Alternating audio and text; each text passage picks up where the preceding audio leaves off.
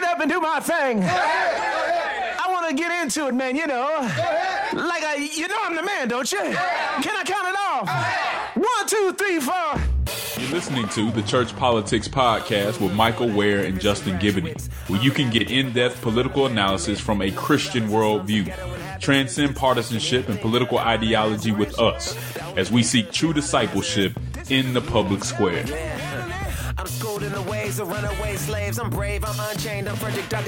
This is the Church Politics Podcast with Michael Wear and Justin Giboney. Justin, it's good to be with you this week. We have an exciting guest. That's right. We have Rachel Anderson from the Center for Public Justice joining us today. She does a lot of work, a lot similar to what we're doing, but she's going to be here to talk about paid family leave and why paid family leave is so important to Americans and a policy that we should all be getting behind. You know, we'll next week we'll dive into all of the latest and greatest or not so great from current events. But I hope our listeners will appreciate a more extended conversation on a specific policy issue that we try and bring you from time to time, just to kind of zoom out a little bit from the weekly fray and try and have a conversation that maybe gives us all something to think about. It gives us all something to put our eyes on in the midst of, you know, political craziness, including, and we won't talk about this too in depth, but there was a giant Trump baby balloon over the city of London this week, and so, you know, I think that's a pretty good avatar for, you know, the level of political discourse that's happening right now. But this episode is going to be a break from that. So we're going to have, again, Rachel Anderson. Rachel is the resident fellow with the Center for Public Justice. I've known Rachel for quite some time. She helped set up the faith coalition to speak out against predatory lending, and then.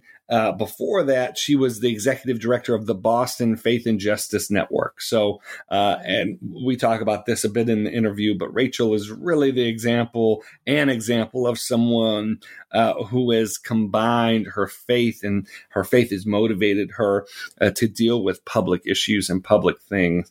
And we hold that in high esteem here at the Church Politics Podcast. Now, Justin, anything else that our listeners should know before they listen in on our conversation?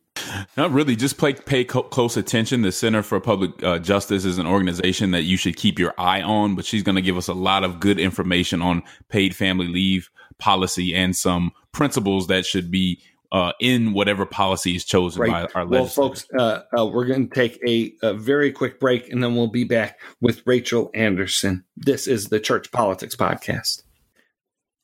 This is the Church Politics Podcast, and Justin and I are thrilled to have with us Rachel Anderson. Rachel is a resident fellow at the Center for Public Justice, one of our favorite organizations here at the podcast, where she leads the Families Valued project. And we're just honored to have you with us, Rachel. Thank you so much for joining. Thank you for having me. We know it's a big week for you, big week for the Center for Public Justice. This week, you're releasing a new report called Time to Flourish: Protecting Families' Time for Work and Care, which examines the growing pressures on family time through historical and theological frameworks. And this report comes on the heels of a U.S. Senate panel on paid family leave. And Rachel, tell us a bit. Justin and I had the opportunity of attending a session that Center for Public Justice put together that contributed to the making of this report, with religious and social service leaders talking about issues of paid family leave and workplace flexibility and the family. Tell us a bit about this report, what went into it, and you know, really why you were drawn to this work. Sure. So the report has been about a year in the making. Last fall, Caitlin Beatty and I, Caitlin is has a writer and has been editor with Christianity Today. We got together and started to talk about how Christians can address what is known commonly as work-family balance or work-life stress, but particularly wanted to think about that through the lens of family. We spent last fall, this winter, interviewing families, parents, Christians in leadership to understand how they had experienced and observed family stress and what would be some of the responses. And then that round of interviews, along with some theological reflection and historical reflection, all went into the making of this report that we're releasing this week. And it talks about, again, this challenge of work and family life, how it affects families, and particularly those who are less resourced and working in low-wage jobs, asking the question, how do we honor and support all families? I'd love to share, even further back, there's work that the Center for Public Justice has been doing in thinking about this question, even starting with CPJ's work on welfare reform and the supporting of working families back in the 90s. It's incredible. Rachel, you spent, obviously we want to talk more about the report, but just to talk about you a little bit, you came to CPJ after, being at the Center for Responsible Lending. Previous to that, you were with the Boston Faith and Justice Network. So you've been in this sort of faith and public policy space for a long time. Tell us a little bit about what drew you to this space and kind of what the just how you view your your career so far, kind of what does that look like being at the intersection of faith and public policy? Well, truly the first thing that drew me to it was the Bible. I grew up in the church and learned a lot of scripture, and it became really clear to me that God cares a great deal about what I think I'd now say human flourishing and the well-being of all of his creation. And that includes how we live together, how we, how we seek justice for each human person. So that's quite honestly the beginning, but I think more specifically, I went to law school in the 2000s and was at the time thinking about working in kind of a service orientation, legal services, but continue to be drawn to how the public decisions that we make matter and affect people's lives. And so that's what drew me to work in kind of public life. Mostly it's been some version of community building and institution building, helping Christians talk with one another and then enter into the public sphere in a way that's authentic to our faith, and where we can bear witness to Christian teaching and do so in a way that is respectful of the pluralism around us, and yet firmly committed and convicted. The work I did just prior to CPJ was in organizing faith leaders to address predatory lending, and in particular, payday lending, which means very high cost loans, often targeted at very low income households and communities, and saw the ways that could be really destructive for households, would keep households from building wealth and building assets. And many other faith leaders saw that challenge as well. So I formed a coalition called Faith for Just Lending, which has been continuing to advocate for more just lending and protections against predatory lending. This project, then in the middle of that, I became a mother and have now 2 young children. And so experienced that transition from working and in truth feeling that work that I was doing in the world was mission. And also now having this calling of being a parent and reflecting on how God would have both of those missions work together, and also thinking seriously about the sacrifices on all sides. So things that I might need to sacrifice in my work in order to parent and also form and shape my household. Excellent. It is always good to hear from a fellow attorney that's doing good work like you are. We can get a bad rap sometimes, but it is good to hear all the work that you're doing and how you're applying what you learned in law school for the better, using your power for good. Right. Michael and myself had an opportunity to read the report early. I'm completely in support of what you guys are doing. Thankful for the work that you're doing. And when it comes to the AND campaign, policy that supports families is big for us. That is part of our platform, and we are ready to, to support those things. So thank you for what you're doing. In my public recommendation of your report, I said that if we fail to prioritize supporting and empowering families, then most of our other policy pursuits will be in vain. I believe that it is time to enact significant paid family leave legislation because strong families are key to developing strong individuals, strong communities, and a strong nation. The report starts off on a good foot with me by acknowledging that family is the most fundamental of human institutions. When you're working on policies that are family oriented, you're actually impacting economics, health, safety, and a range of issues.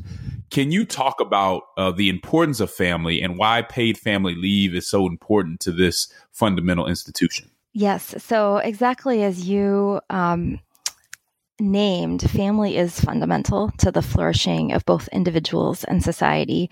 And I think this is sometimes so core that it's something that's overlooked. But we all are formed in families. Families are not perfect by any means. No one's is. But at our best, God can use families to form us as moral beings, to teach us how to relate to one another, ultimately to teach us how to work and function in a society and function as citizens. So those bonds of love and trust that God would intend to grow and be nurtured in family are critical to the whole of our society. In our kind of our public theology at Center for Public Justice, we think of family as a first order institution. So it's so important that it deserves respect for and protection from other institutions in society. It's so foundational. So that's really where we begin. Excellent. Yeah, I mean, it's, Rachel, it's so important to understand that foundation. So thank you guys for bringing that out. Rachel, let's talk us through the principles that sort of make up this report, and maybe pull out one or two that you think are especially important.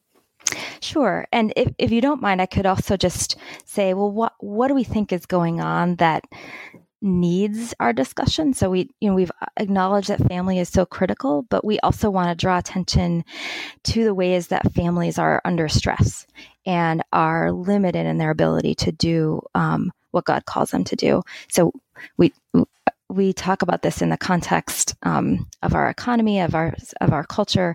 So there's a whole range, and we don't have to get into each of those, but I think listeners are likely thinking about many of these, that kind of our culture in some ways devalues family and marriage. In other ways, sometimes our community institutions aren't so oriented towards family anymore. And then our work, the way that work is structured often either limits or directly conflicts with family time. So we heard from, for example, parents who work shifts that are completely opposite one another. A mom at one time of the day and dad another time of the day, and they, barely have time to see one another and spend time with their children together. And so, as modest as that is, over time, those kinds of barriers to togetherness, I think, have a big impact on family. And then, of course, we named how many workers are not able to spend time with their family, children, other vulnerable family members, even when they're just born or very ill, because they've got to get back to work or else lose their job. So that's the, or they don't have enough money to cover even a few weeks off of work. So that's kind of where these principles come in, and thinking about what kinds of both workplaces and public policies could address that, that stress on families, and instead support families in doing what it's core for them to do. I'll just mention a few. And so we're looking at something like paid family leave, which would be a way to bolster family time and togetherness. It should, first of all, affirm that family life is foundational, which it kind of does inherently. It should also honor work and all those who work. So supporting those who work by allowing them reasonable time off, reasonable time of non-work is a way, in fact, to honor work. Support for families should be effective, not just kind of in name or in, on the surface. And I can get into that in a bit. And then we also think it should address systemic barriers to family stability. So we know that, households who have lower wages, lower asset base, do not have the same those same buffers that could enable family time together, even at a critical time like the birth of a child. Well, we're going to talk about some of those principles and so much more. We're going to take a quick break, but when we get back, we'll have more conversation with Rachel Anderson with Families Valued, a project of the Center for Public Justice. We'll be right back. We're back at the Church Politics Podcast. And Rachel, there is so much covered in this report. But one policy that we talk about quite a bit on the podcast that's at the front of many people's minds when they think of sort of family-friendly, pro-family policies is paid family leave. So a very simple question just to start is, what is paid family leave? What is, in what ways does it exist in federal policy right now? And kind of what is the hope for where paid family leave policy might go in the future? Sure. So paid family leave is any policy that supports a worker, an employee's ability to take time off of work to retain their wages and then be able to come back to work. And the time off is for the purpose of family care. So a common, version of paid family leave is maternity leave, time away from work in order to give birth and care for a newborn, and to receive some wages during that time so that the family can continue to support itself, and then go back to work. Likewise, paternity leave, also, leave to care for an elderly family member, for someone who is even near death. Those are important times for family leave. Our current approach to family leave, there's sort of two parts in the United States. The first is a law called the Family Medical Leave Act, which was enacted in the 1990s.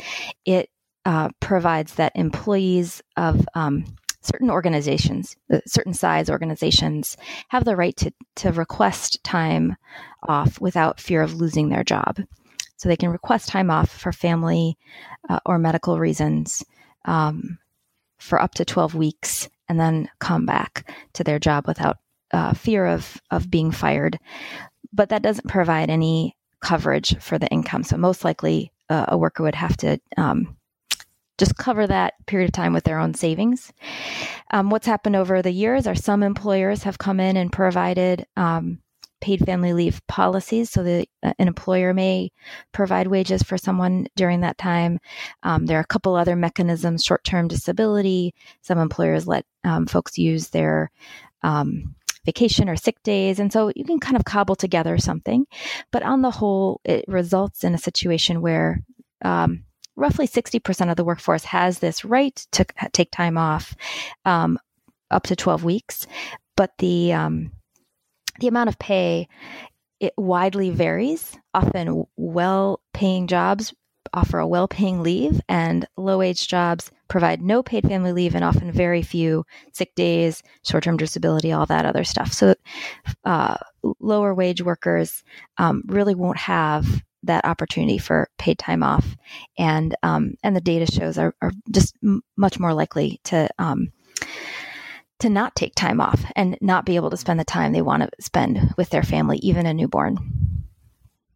Yeah. Now, we certainly on this podcast and with the AND Campaign want to affirm the importance of work and the dignity that comes along with work.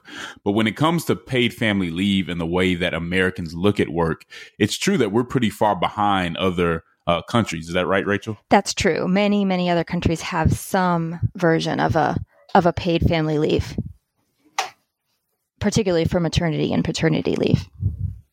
Right. Can you provide us an example of that? Because, you know, in reading the report and just interacting with you guys, one of the things that broke my heart and almost brought a tear to my eyes, just hearing mothers within days or weeks of having a child going back to work. Can you give us an example of how other countries treat this issue?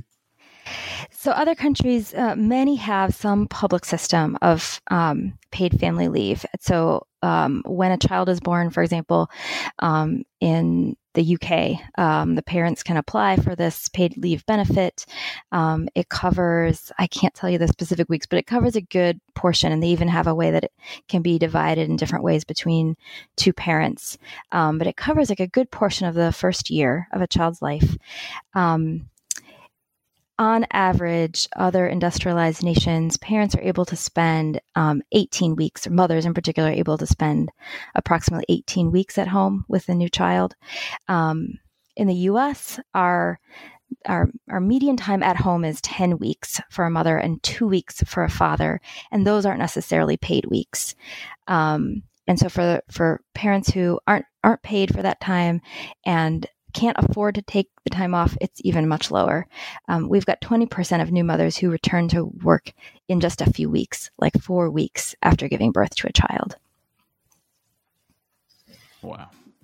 Now, Rachel, there's been a lot of talk over even just the last couple of weeks. The New York Times had a significant feature on parents or adults delaying having children. We know that the fertility rate has gone down, and so, you know, I'm thinking, you know, politically for a moment. Conversations about policies like paid family leave and other pro-family policies seem to be more in the conversation, and yet demographically and sort of in terms of constituencies, it would seem like there might be a growing tension between these policies and the fact that a family life is changing in this country so significantly. So can you talk a little bit about whether, you know, that's a concern for you in getting these policies enacted, and sort of what is the case that you would make to a voter in their 20s or early 30s who doesn't see starting a family, getting married, having kids in the sort of near-term future or ever, for why these policies make sense and should be something that they support. Mm. Well, as I recall that article, one of the reasons provided for delaying marriage and family is the lack of I don't know that folks articulate it as a paid family leave benefit specifically, but some of these economic worries are one of the reasons. That's right. I think that starting a family, it doesn't feel present to folks. So that may be part of it. And as we kind of honor and acknowledge God's intentions for families, you know, that's how we talk about it within faith communities, and just as a public honor, the virtue of family life. It may be things may look different. I think, especially if you think about right now, we think of any paid family leave we offer is really just a job benefit that you may or may not get. It's totally not available if you're a freelance worker or in the gig economy, which many younger folks are. But these shifts to thinking about providing paid family leave as part of a more comprehensive system that anyone can participate in, regardless of their work status, that might be something that could really benefit younger Americans. The other thing, I heard something really interesting that recently that 20% of millennials are caregivers for someone in their household. And that may be an older relative. It just means they have some caregiving duties. So there are a lot of ways that even if you are not a parent, you're tied to family, and those responsibilities are important. And in some of these proposals for paid family leave, that would be covered as well. Great. Now, you know as well as I do, Rachel, that it is rare to get the parties these days to agree on anything. That is just a rare case that on any subject, we can have agreement and support. In this case, when it comes to paid family leave, polls show very strong bipartisan support for some sort of paid leave policy, with 71% of Republicans supporting the idea and 83% of Democrats supporting the idea. Now, the devil, of course, is in the details. And, you know, you still have to work out a lot of different things to make that come together. But that is promising. Can you tell me why you think, two questions, why do you think that this has bipartisan support? And what issues, on what issues do the parties conflict the most when it comes to paid family leave? What's keeping us from getting that policy done? Mm-hmm. There are many overlapping reasons to support something like paid family leave. I think that's a big reason why there is bipartisan interest. As we've been talking, there are the family supportive reasons. This way that it can bolster family life. It also supports workers' attachment to work, which benefits households. So as parents are able to work and then take the time off and come back to work after a period of leave, they're more likely to stay with that employer for low income and low wage jobs where there's often a lot of churn. Workers are more likely to stay in the workforce rather than just, kind of get frustrated, frankly, with an employer that and a job situation that doesn't allow them time for family care. So all of that. Work attachment is good for the economy, good for business, good for workers, and then also in turn good for families as parents and others are able to sustain a wage. So those are some of the reasons why there's bipartisan interest, I think. And then I should also mention it's good for health. It's good for public health. So a lot of the data is about children soon after birth, and there it's pretty clear that health outcomes for children who have had time, close attachment time with a parent, have been able to nurse after birth, their health outcomes are better. And for parents, their health outcomes are better as well, particularly for mothers. The challenges where different parties and different proposals disagree. There are a couple things. One is how much should it cover? Are we talking about an overall, essentially, family leave plus disability program? Or is it more family leave, caregiving leave, or just maternity, paternity leave? And then how is it covered? How is it paid for? Would it be covered out of the two big proposals right now are something out of the Social Security system, but where a worker would need to, if they accessed a family leave benefit, they would need to give up some of their Social Security income later in life, or through kind of new sources of revenue that come into the system and create a paid family leave pool that workers could draw upon. Those are the real big differences. Yeah. Because Rachel, one thing that sort of fascinates me about how this conversation plays out sometimes is, and this may get some eyes rolling, but I'm thinking of small business owners. I'm thinking of employers that aren't making, millions of dollars in profit every quarter. But it seems like these conversations, particularly about paid family leave, often seem to like glance over the impact that this has on employers, sure.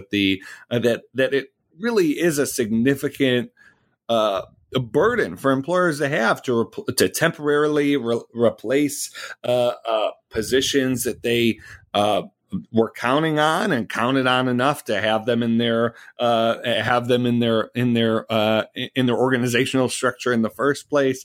And so it seems to me that that moving forward on these kinds of policies is going to require a commitment from business and employers, but it's going to require much more than that. It's going to require a commitment from all of us, and sort of putting all of the responsibility on government, putting all of the responsibility on employers themselves. Seems to me to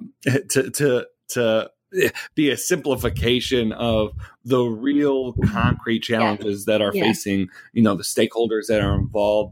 But can you talk a little bit about, I know that there have been significant studies that have shown that offering family-friendly policies actually increase productivity, actually are a boon to employers, mm-hmm. but there's still cost on the front end that can't be sort of explained away by, sort of the, social science, justification. Sure. So we have been thinking a lot about the interplay with employers. The Center for Public Justice actually has a program, a capacity building program for faith-based nonprofits, and that is separate from the policy work that I do. It's focused really on helping faith-based organizations, let's say a faith-based childcare center or adoption ministry, help them do what they're doing better. And so in the context of that initiative, it's called Sacred Sector. My colleagues are thinking a lot about what are these trade-offs that an organization might need to make between their range of benefits for employees and then their mission, which also, requires resource. So we're really thinking a lot about that reality, particularly for us from the angle of faith-based organizations, but it's important across the board. First thing I'd say is on the policy side is that none of the leading policy proposals right now are an employer mandate. So no one is really, not loudly, not the main proposals. None of them are suggesting that the way to get to full paid family leave is to just tell every employer to create this policy and fund it themselves. Sometimes people sort of interpret it that way. So I think it's important to note. The most common approach right now is to think about either this approach that uses the Social Security system or one that creates a new payroll tax that may be paid by just employees or a combination of employer employees and employees. And it's a fairly small amount, like 0.4% of payroll. And that would create a fund that all workers could access. That's also how the several states that have created paid family leave have done it. But even looking beyond that, I think it is important to think about the likely cultural shifts that are involved in this conversation. So a big one would be to say that as we value family, we value both family and work, and believe that ultimately God would have those to be complementary and not in conflict. It may mean that for the workplace, some of these rhythms of family life are not to be thought about as just an aberration or a detraction from work, but over the big picture are just part of the work of employing humans. Yeah.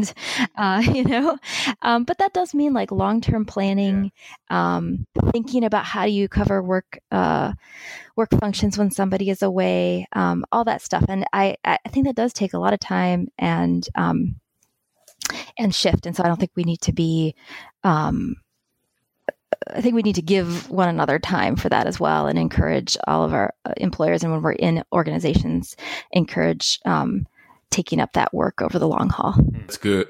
Hey, we're going to take another quick break, and then we'll be back with Rachel Anderson on paid family leave. We're back at the Church Politics Podcast, and Rachel, we mentioned at the beginning of our interview the fact that the U.S. Senate held a hearing on paid family leave policies last week. Can you tell us sort of what the significance of that hearing was, and what we might have gleaned about how the Senate and how Congress might move forward here? Yes, as you had mentioned before, this is an issue that has received and has good reason to receive bipartisan attention. So last week, the Senate held a hearing on paid family leave. Both Joni Ernst and Kirsten Gillibrand testified, two senators, one from Iowa and one from New York, and they offered slightly different versions of what paid leave legislation might look like. But I think a really positive piece that's worth underlining, especially now when there's so few places of bipartisan collaboration or possibility. It's just how collegial the hearing itself was. At least from my observation, both senators were really appreciative of one another's work, and sat together and testified, and the questions were good from all members of the committee. So, So for us as citizens, I think something that we can do that's hopeful right now is to continue to encourage our legislators to pursue bipartisan conversation about this and other issues. I think where paid family leave is right now is that there are a couple proposals for how to accomplish it, and then now a whole bunch of conversation, ideally, between leaders from both parties in figuring out what it could look like in the specifics. For our part, as we've mentioned, we've offered these 8 principles. I've talked about a couple here, but we think these are good principles that members of both parties could take into consideration. And were they, added to the mix, and obviously some of them balanced with one another, might produce something that would be positive for everyone.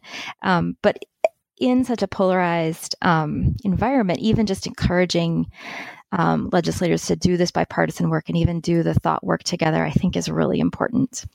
That's awesome. Is there anything else you want to say about paid family leave, the 8 principles, or just, the report that's coming out today or this week? Yeah. So it'll be this week. I would encourage everyone to visit familiesvalued.org, if I can share that here.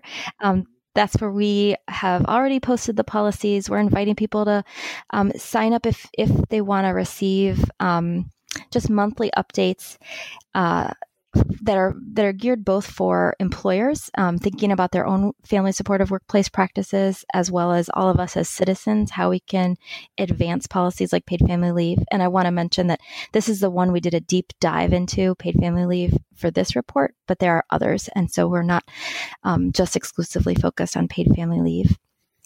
But we're eager to support Christians as citizens and as responsible organizational leaders as we try to make both these legal and cultural shifts that can support families in our modern economy. Well, Rachel, I'm not going to allow you to get off before I say this. I want listeners to really appreciate the fact that I think so often we pine for Christian organizations and leaders that are, completely in the mix in DC, in the mix in the confusing, confounding, important work of policymaking. And as someone who's known Rachel for quite some time, I just want to let y'all know that if you've been pining for people like that, Rachel is one of them, and the Center for Public Justice is an organization that is very much in the mix here in D.C., in the Capitol, and we should just be thankful for the work that's reflected not just in this report, but Rachel, in your life, in the long history of the Center for Public Justice. This is not an organization that sends out emails that will light your hair on fire. They're not fundraising off of conspiracy theories and sort of attacks against, whoever the enemy of the day is. They're an organization that's doing quiet, important work to find common ground, to advance justice. And Rachel, you've done that not just here with this report, but in your work on payday lending, in your work in Boston. And we're so excited for what's going to come out of Families Valued. We're going to, for our listeners, we're going to share familiesvalued.org on with the link to this podcast. So you'll be able to visit, you'll be able to read the report for yourself, and would ask you to stay up to date on this conversation. As Justin mentioned, we think this area of pro-family policymaking is really one of the most critical for the future of our politics, for the future of our country. And Rachel, thanks so much for being in the fray. Thank you so much for both of you. Well, Justin, what a great conversation with Rachel. I so appreciate all of the wisdom and thought that her and Center for Public Justice have brought to this issue. And, I'm personally excited to see how Families Valued, develops. I think it's so important that you have a Christian organization that is putting pro-family policy making, at the fore in such a thoughtful way. Yeah, I'm glad that paid family leave is becoming a national issue, that we're having a national conversation. And within that conversation, you do have a biblical witness. And so I thank the Center for Public Justice for providing that biblical witness in the center of this conversation. As Christians, we should all care about families. We should all be working towards policies that keep our families from being broken, because we can have whatever other policy you want. And I can name a lot of other policies. But if your families are broken, if we don't have, if we as a culture don't respect the family, then a lot of that stuff's going to be for naught. And so as Christians, we should be paying attention to this paid family leave conversation. I know Michael and I are going to give you all ways to get involved in it, ways to make sure that your legislators know what you think about it. And so just stay tuned. We need to get this passed, and Absolutely. The sooner the better. Well, folks, as always, great having you with us for another episode of the Church Politics Podcast. When we get back, I promise we're going to talk Supreme Court. We're going to talk about NATO and this summit that happened, and then Lord knows what's going to transpire between now and the next time we're with you. So we'll be looking forward to it. Until then, be blessed. This is the Church Politics Podcast. Thanks. In the favelas and slums of ghetto inhabitants, it's like, can anything good come out of Nazareth? The only thing good came out of Nazareth. This is the groove. Tell me, I'm schooled in the ways of runaway slaves. I'm brave. I'm unchained. I'm Frederick Douglass with a fade.